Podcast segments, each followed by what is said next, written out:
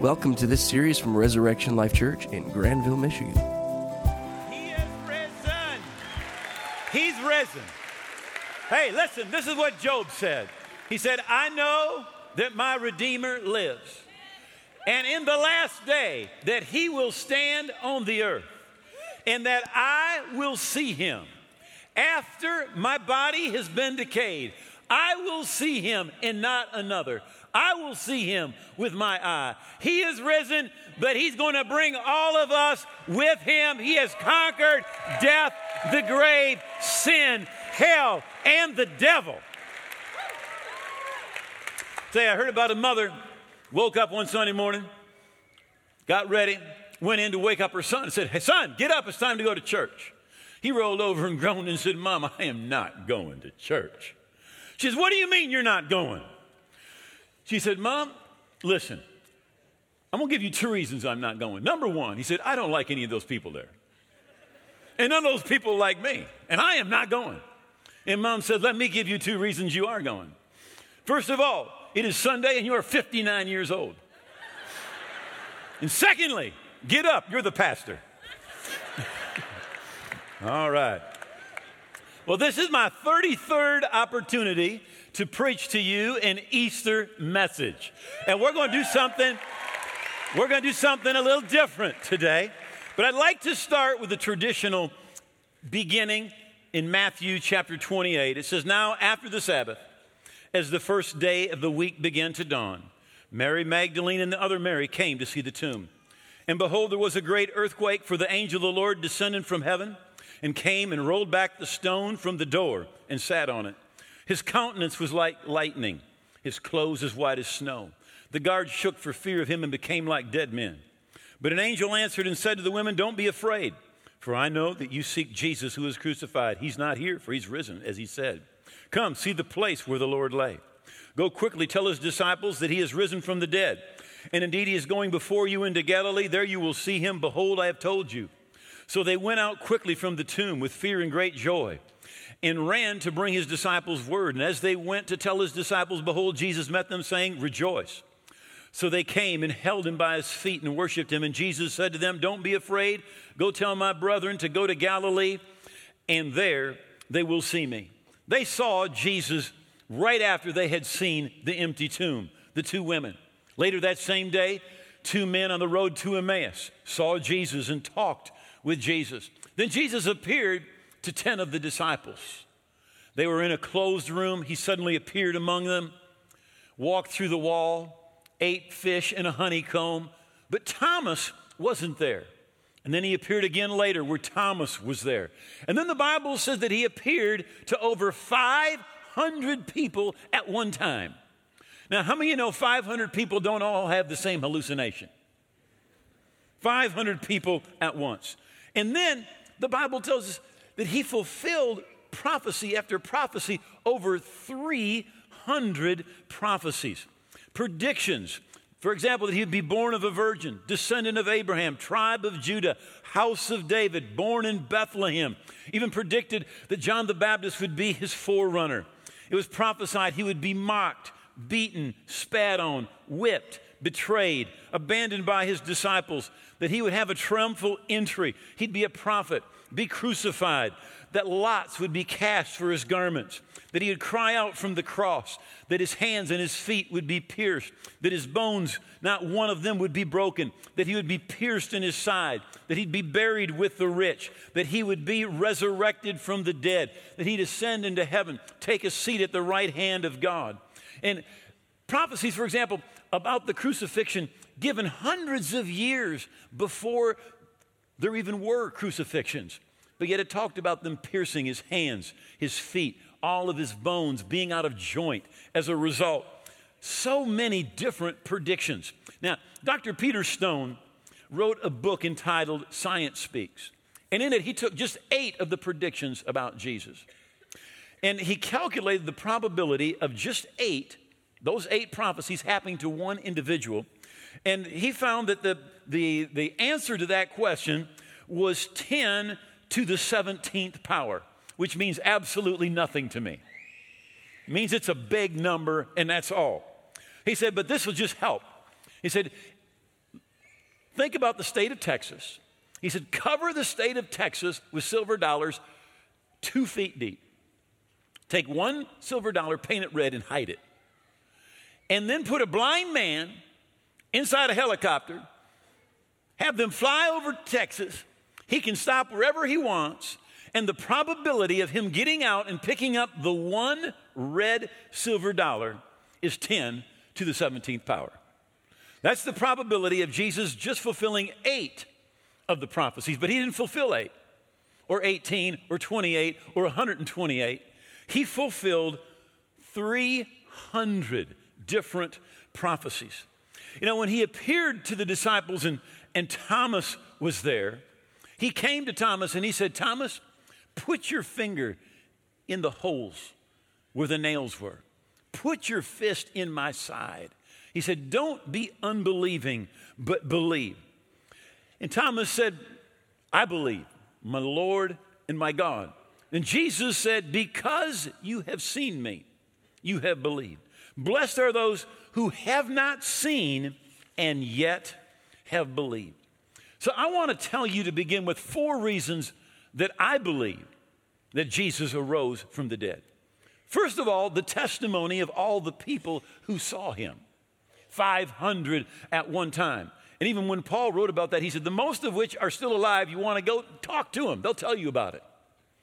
Then there, there, there is the testimony, but beyond the testimony, the martyrdom of the disciples. Think about it of Jesus' disciples, there was only one that wasn't martyred, and that was John, and they tried to martyr him. They boiled him in oil, but he wouldn't die. And so they sent him to the island of Patmos where he wrote the book of Revelation. But James was thrust through with the sword under King Herod in 44 AD. Luke was hung by the neck in Greece. Thomas was pierced with a spear in India. Philip was preaching, and one of his converts was the wife of a proconsul. The proconsul got so mad that he had Philip crucified for preaching and converting his wife. Matthew was stabbed to death in Ethiopia. Bartholomew was flogged to death in Armenia. James was thrown off the pinnacle of the temple in Jerusalem. Simon was crucified in Syria. Judas Thaddeus was beaten to death in Mesopotamia. Matthias, who replaced Judas Iscariot, was stoned to death. Peter was crucified upside down. Andrew was crucified in Greece. You, know, you might tell somebody a lie, but how many know you aren't going to die for a lie? Every one of the disciples was willing to give their life, and all but John gave their life, proclaiming what they had seen, that they, what they had been witnesses to. And then, of course, there's all of these prophecies that Jesus has fulfilled. The odds of one person just fulfilling eight. Can you imagine what the odds are of one person fulfilling all 300? It's, it's unbelievable. It's just like an impossible number to comprehend. And then there is the personal affirmation because I've felt his presence, his love, and known what he's done in my life and in the lives of others. Hell could not keep him, the grave could not hold Jesus. Demons could not stop him. He arose and he said, I have the keys of death and of Hades, and I am alive forevermore. Now, in Hebrews chapter 13, in verse 8, it says, Jesus is the same yesterday, today, and forever. Most of us actually quote the verse like this Jesus is the same yesterday and forever. We believe he used to do great things and he's going to come someday and do great things, but he's doing nothing today. Right? But the Bible says he's the same yesterday, today, and forever. When Jesus arose from the dead, the Bible says in Philippians that therefore God has highly exalted him and given him a name above every name, that the name of Jesus every knee should bow of those in heaven on earth and under the earth. When he arose, he was highly exalted. And this is our key verse this morning Isaiah chapter 30 in verse 18. Listen. Therefore, the Lord will wait that he may be gracious to you. And therefore, he will be exalted that he may have mercy on you. He was exalted when he arose from the dead. But the Bible says the reason he was exalted was that he might have mercy on you. Mercy on you. He had mercy on a leper and came and healed him. He had mercy on a woman caught in adultery. They brought this woman caught, they said, in the very act of adultery. What spiritual activity that is. Fine, going out, finding somebody committing adultery. And then they said, you know, the law says to stone such women. How many of you know it takes two? I mean, if they were looking for justice, where's the guy? Right? But, the, but they said, you know, the law says stone her. What do you say? And Jesus said, whoever is sinless, let them cast the first stone. And of course, he writes on the ground. And the Bible doesn't tell us what he wrote, but I'll tell you. He wrote names and addresses and looked at folks and they left. there were none left. And Jesus, he could have thrown the stone, but he said, Neither do I condemn you. He had mercy. He had mercy on a paralytic who was let down by his friends through the roof. And he said to that paralytic, He said, Be of good cheer. Your sins are forgiven you. How many of you know that is the best news anyone could ever hear?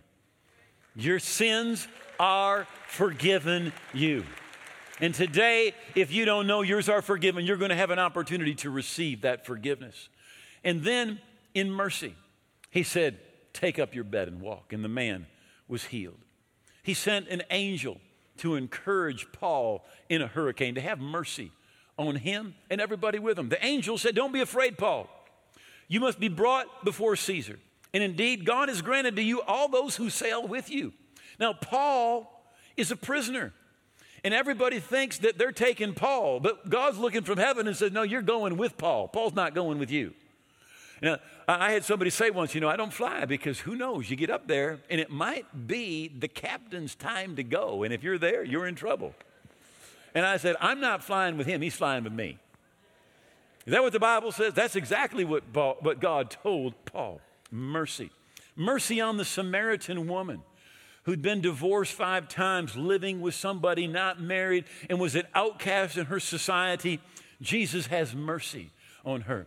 She is the first person he says it to, I am the Messiah, makes her an evangelist. Mercy, that man at the pool of Bethesda who hadn't walked in 38 years, and Jesus comes and has mercy and heals him. All through the New Testament, we see Jesus having mercy. But we see Jesus all through the Old Testament. Many of you may not realize this. Theologians call these Christophanies an Old Testament appearance of Jesus before he left heaven and came and was born as a human being. He gave Joshua victory at Jericho, opened the Red Sea for Moses. He, was bre- he, he brought bread to the children of Israel in the wilderness for 40 years. He said, I am the true bread that came down from heaven. 1 Corinthians 10 says that he was the rock that followed them and gave water. He protected Hezekiah from foreign armies. He hid, the Bible says, Jeremiah so his enemies couldn't find him. He made sure Elijah was fed by ravens. He multiplied a widow's oil so her two sons wouldn't be sold as slaves. He answered Abraham's prayer and rescued the righteous out of Lot. The Bible says he was exalted that he may have mercy on you. So don't read your Bible like a history book, read it like a resume. This is Jesus' resume of the stuff that he does. And what he did, he's doing today.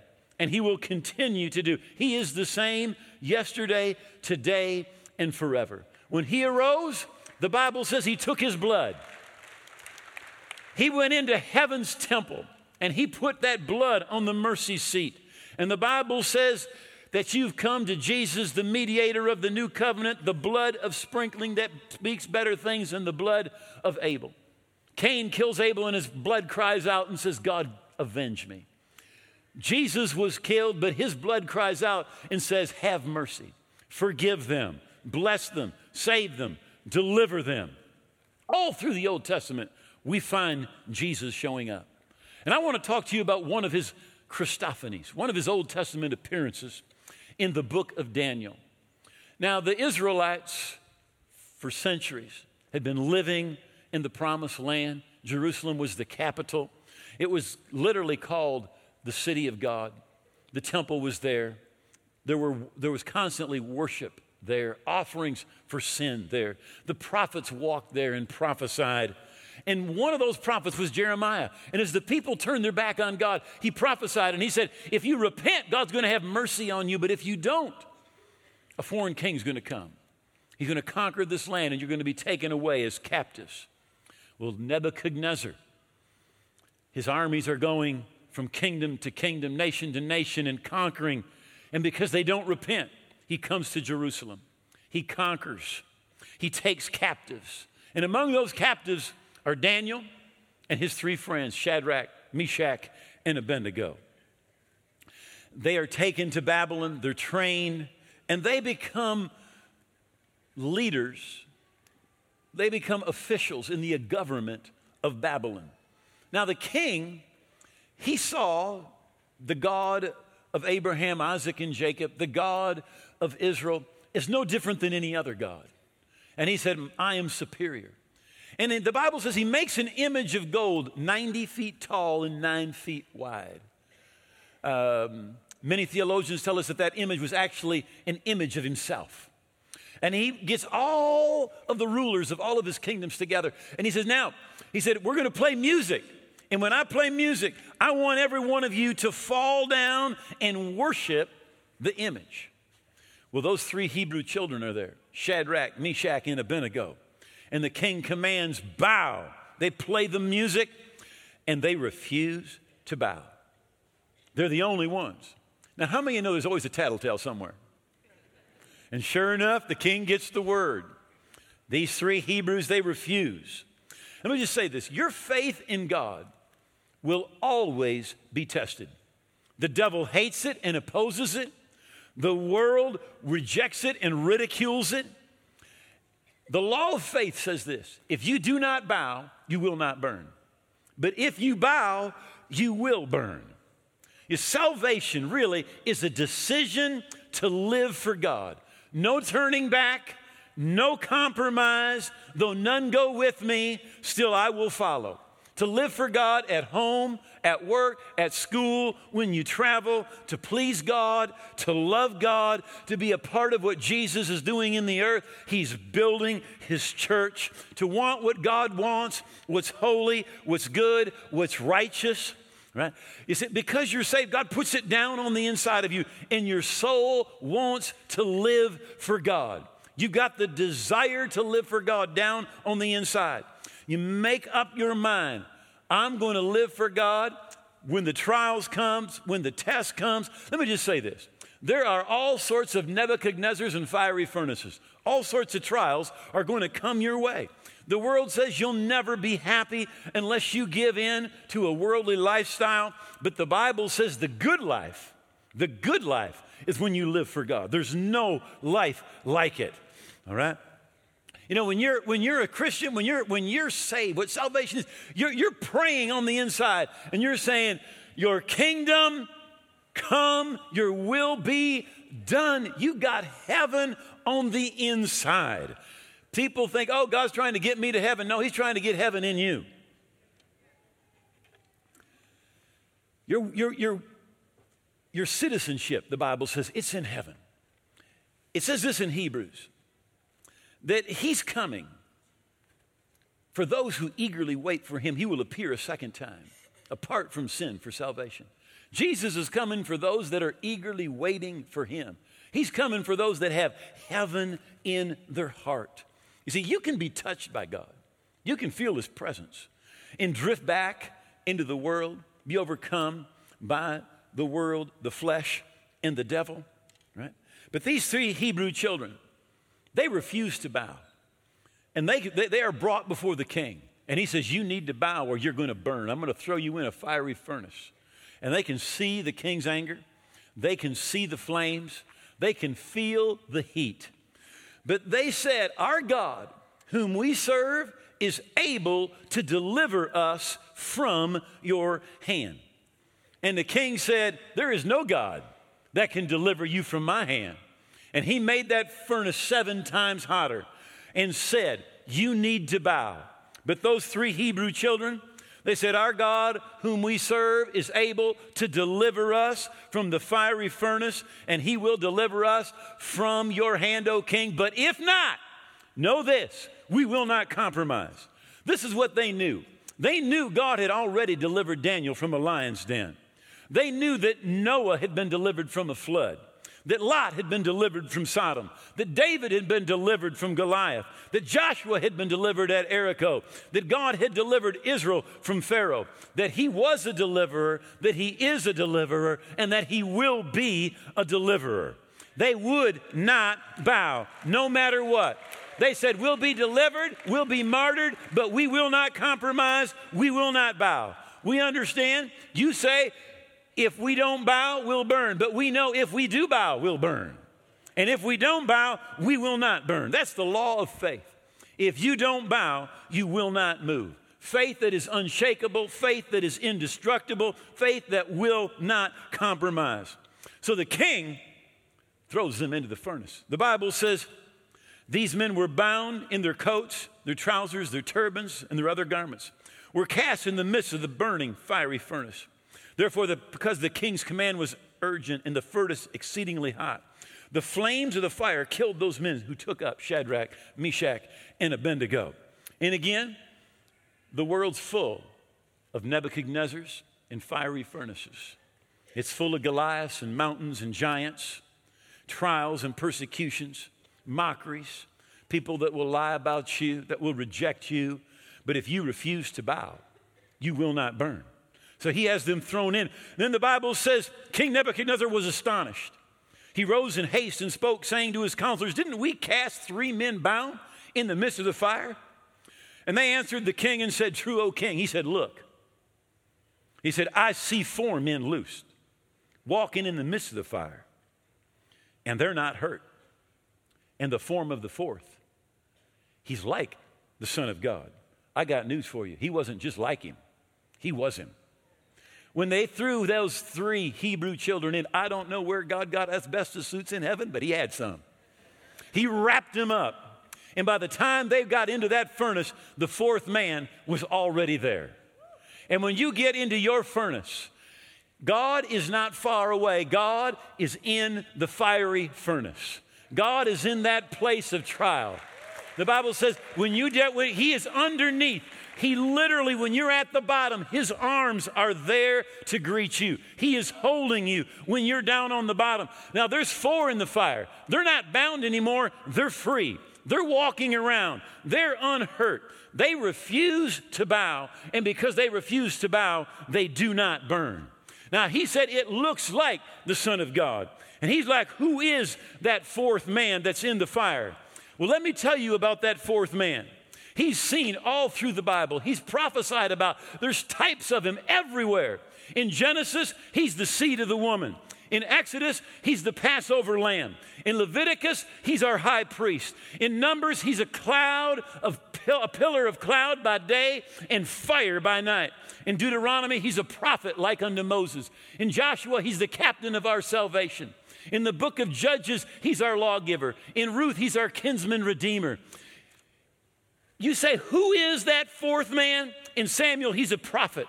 In Kings, he's the seed of David. In Chronicles, he's the reigning king. In Ezra, he's our scribe. In Nehemiah, he's the rebuilder of the broken down walls of our lives. In Esther, he's our Mordecai. In Job, he's the redeemer that lives and that will on the last day stand on the earth. The fourth man in Psalms, he's the Lord your shepherd. In Proverbs, he's our wisdom. In the Song of Solomon, he's the lover of our souls. In Isaiah, he's the Prince of Peace. In Jeremiah, he is the righteous branch. In Ezekiel, he's the four faced man. In Daniel, he is the fourth man in the fire. Hosea, he's the faithful husband. In Joel, he's the sender of revival. In Amos, he's the burden bearer. In Obadiah, he's the one who's mighty to save. In Jonah, he's our great foreign missionary. In Micah, he's the messenger with beautiful feet. In Nahum, He's the Savior, the avenger of God's elect. In Habakkuk, he's God's evangelist. In Zephaniah, he's the Savior. In Haggai, he's the restorer of our lost heritage. In Zechariah, he's the fountain that opens for sin. In Malachi, he's the Sun of righteousness that arises with healing in his wings. Who is the fourth man? In the book of Matthew, he's the Messiah. In Mark, the healer. In Luke, the Son of Man. In John, the Son of God. In Acts, the sender of the Holy Ghost. Romans, the justifier. Corinthians, the sanctifier. Galatians, he delivers us from the curse of the law. Ephesians, he's Christ's unsearchable riches. In Philippians, he's the supplier of our needs. In Colossians, he's the fullness of the Godhead bodily. In Thessalonians, he's the soon coming king. In Timothy, he's the only mediator between God and man. In Titus, he's a faithful pastor. In Philemon, he sticks closer than a brother. In Hebrews, he sprinkles his blood that cries out for mercy. In James, he's a great physician. In Peter, he's the chief shepherd. In John, he's love. In Jude, he's coming with tens of thousands of thousands of thousands of his saints. In Revelation, he said, I am he who was dead, but I'm alive forevermore. I've got the keys of the grave, the keys of death, the keys of Hades, King of kings, Lord of lords. That fourth man, he's all through your Bible. You say, Who is that fourth man? He's Abel's sacrifice, Noah's rainbow, Abraham's ram, Jacob's ladder, Judah's scepter, Balaam's Shiloh, Aaron's rod, Elijah's mantle, Samuel's horn of oil. He's Hezekiah's sundial, Peter's shadow, Stephen's signs and wonders. Who is that fourth man? The Bible says he's a husband to the widow, a father to the orphan, the bright morning star, the lily of the valley, honey in the rock, and the rock of Sharon. He's the pearl of great price, the everlasting Father, the Prince of Peace, the mighty counselor, Jesus, risen from the dead, King of kings and Lord of lords. That's our Jesus. He's alive and he is exalted to have mercy on you today. Have mercy.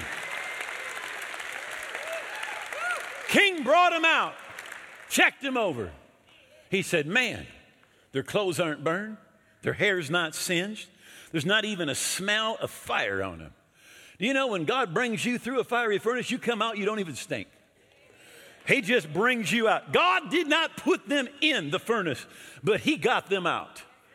And God doesn't put you in the fiery trial, but He will bring you out. And the king, he said, I'm going to make a decree. And he writes a decree to be published everywhere. He said, Anybody who speaks against the God of Shadrach, Meshach, and Abednego, he said, their house is going to be destroyed.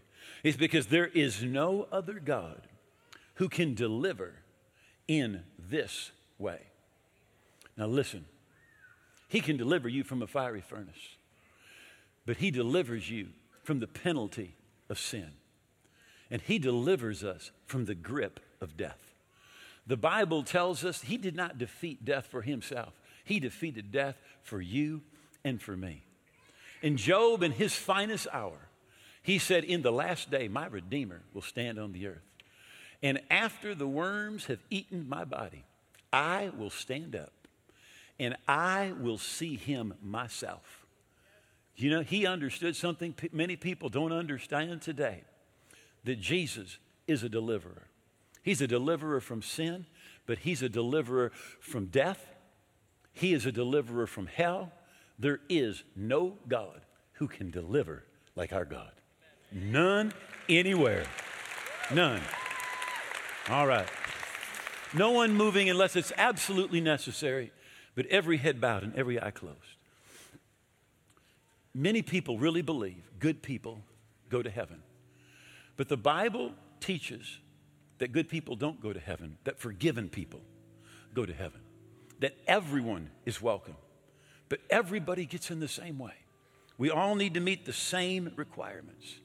It is such a tragedy that people can go to church and still believe that just because they're there, they're right with God, that because they're a good person.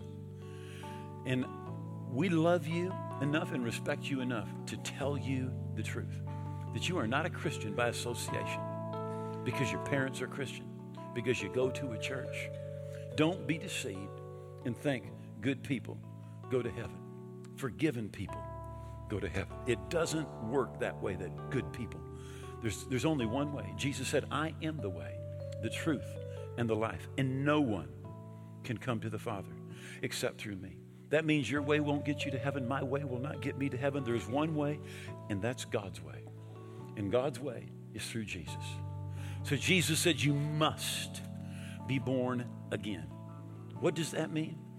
That means you need to give him all of your heart and all of your life. It is an it is an all or nothing relationship with Jesus Christ. And again, somebody needs to tell you the truth. And we love you. We respect you enough to tell you the truth. You're here in God's house today by divine appointment. There is a reason. And you're here, many of you, because you need to get right with God. And you could leave this place exactly the way that you came. But today is your opportunity to change your eternal destiny. The Bible says today is the day of salvation. I know that you know about Jesus. You're here in church on Easter. You celebrate Christmas. In your head, you know who Jesus is. But salvation is not about your head, salvation is about your heart. You have to give all of your heart and all of your life to Jesus. And He is not a thief, He will not steal your heart and life. He's not a manipulator to deceive you into giving your heart and life. It is your choice. And if you have not given Jesus all of your heart and all of your life, you still have it, and He will not take it by force. But He said you must be born again. And again, it is an all or nothing relationship. Jesus said this He said, Because you're lukewarm and you're not hot and you're not cold, He said, I will spew you out of my mouth. You might think you're a real Christian, but you're deceived. Jesus said, if you're lukewarm, if you're half in, quarter in, he said, you're believing a lie. Lukewarm people do not make it. And we've been here today. We've worshiped, we sang, we heard the word, we clapped. But you can walk out of this place exactly the way that you came in.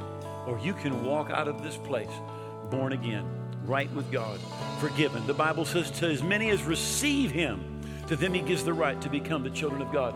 You need to receive Him. You need to give Him all of your heart and all of your life. In just a moment, I'm going to count to three. When I say three, I want you to lift your hand. Do not be like so many people and just think, I'm good. I'm a good person. I'm going to make it. No, Jesus said you must be born again. And as you lift your hand, the first thing that you're saying is you're saying, God, I know I'm a sinner, need a Savior. And I'm coming to Jesus today to be saved and to be forgiven. One. As you lift your hand, you're saying, God, today I'm coming and I'm holding nothing back. I'm giving all of my heart and all of my life. And I'm receiving Jesus today. And I'm going to be born again. Two. Now get ready. You lift your hand. You're saying, Today, by faith, I'm going to receive Jesus. I'm giving him all of my heart and all of my life. He's going to come in, he's going to blood wash me from my sin. He's going to make me a new person on the inside, a part of your family, on my way to heaven. Three, lift that hand up right now. Lift it up. Thank you. I see that hand and that hand and that hand and that hand. Four, five, six hands here. More hands over there. More in the back. More hands over here. Back here. Thank you. God bless you. Thank you. Hands over here. More hands up in the balcony. Lift them high. Thank you. God bless you. God bless you.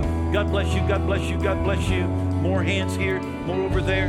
Up in the balcony again. Thank you. God bless you. All right. Everybody, please stand. Nobody moving. Nobody moving around. Now, if you lifted your hand, please look right at me. Move to the aisle that's nearest you grab your coat, your purse, the person you came with, whatever you need, but come right down here. God is going to meet us right here. We're going to say amen in just a moment. When we say amen, your path will be gone. You're going to be right with God.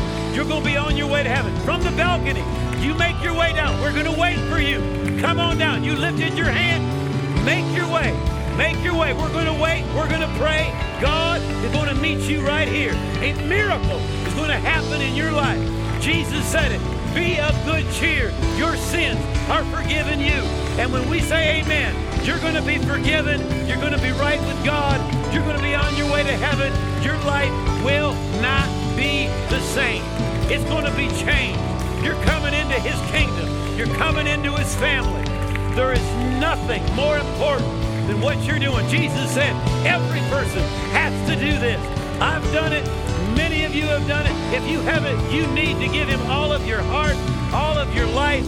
We're excited. The Bible says when one sinner repents, that there's rejoicing in heaven, and we are excited about what God is doing in your heart, in your life. You will not be the same. Awesome. Again from the balcony, come on down. Okay. Awesome. Awesome. You know, I was right there 42 years ago. Right? And prayed a prayer from Romans 10. We're going to pray that prayer. All right? It's been working for 42 years. And if Jesus tarries 42 years from now, you pray this prayer, this prayer is still going to be working in your life. All right? Now, this is what the Bible says, Romans 10, verse 13. Right? This is not based on some feeling that you have or I have. All right? This is based on the Bible. This is based on what the Bible, God's word says. God can't lie. This is his promise. He says, Whosoever, that means you. This is going to work for you. All right? The devil says, Oh, you've been bad. That's why you need this. Right? That's why I needed it. That's why all of us need it. Whosoever will call on the name of the Lord, we're going to call on his name the way the Bible tells us to. And this is God's promise, will be saved. We say amen. Your past is going to be gone. You're going to be forgiven. You're going to be right with God. You're going to be on your way to heaven. You're going to be a part of His family, part of His kingdom forever. All right. You ready? Okay. I think everybody's made it. Take one hand, put it over your heart. Lift your other hand towards heaven where our help comes from. Make these words your own. Just pray this out loud. Say, Oh God. I believe Jesus died on the cross. I believe his blood paid for my sins. I believe he rose again. And I receive him today as my Lord and Savior. I give him all of my heart and all of my life. And though none go with me, still I will follow. I thank you for blood washing me from my sin, that my past is gone, that I am your child, that you make me a new person on the inside, a part of your family, today and forever. In Jesus' name, amen. Awesome! Thank you for listening to this series. For more information, call 616 534 4923 or visit us at reslife.org.